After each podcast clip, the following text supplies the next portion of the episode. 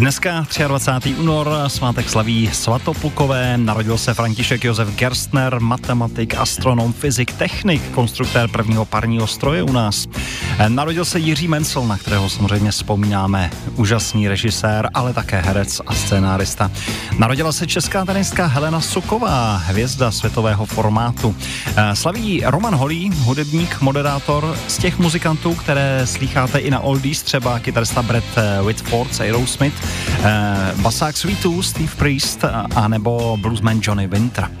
My se dáme Lovin Spoonful Toma Pettyho anebo Boba Dylena, teď na Oldies. Oldies Radio a Lukáš Berný. Sliboval jsem kalendárium 23. února, tak se pojďme podívat, co se v minulosti stalo. Roku 1654 císař Ferdinand III. vytvořil v Praze takzvanou Karlo Ferdinandovu univerzitu tím, že spojil Karolínu misi s kolejí. 1893 Rudolf Diesel získal patent na dieselový motor. 1910 to se konala první soutěž telegrafistů v rychlosti vysílání zpráv v Morzeově abecedě. 1935 premiéru měl první barevný film s Mickey Mousem. V roce 1939 pak Walt Disney získal Oscara za Sněhurku a sedm trpaslíků, v té době revoluční záležitost.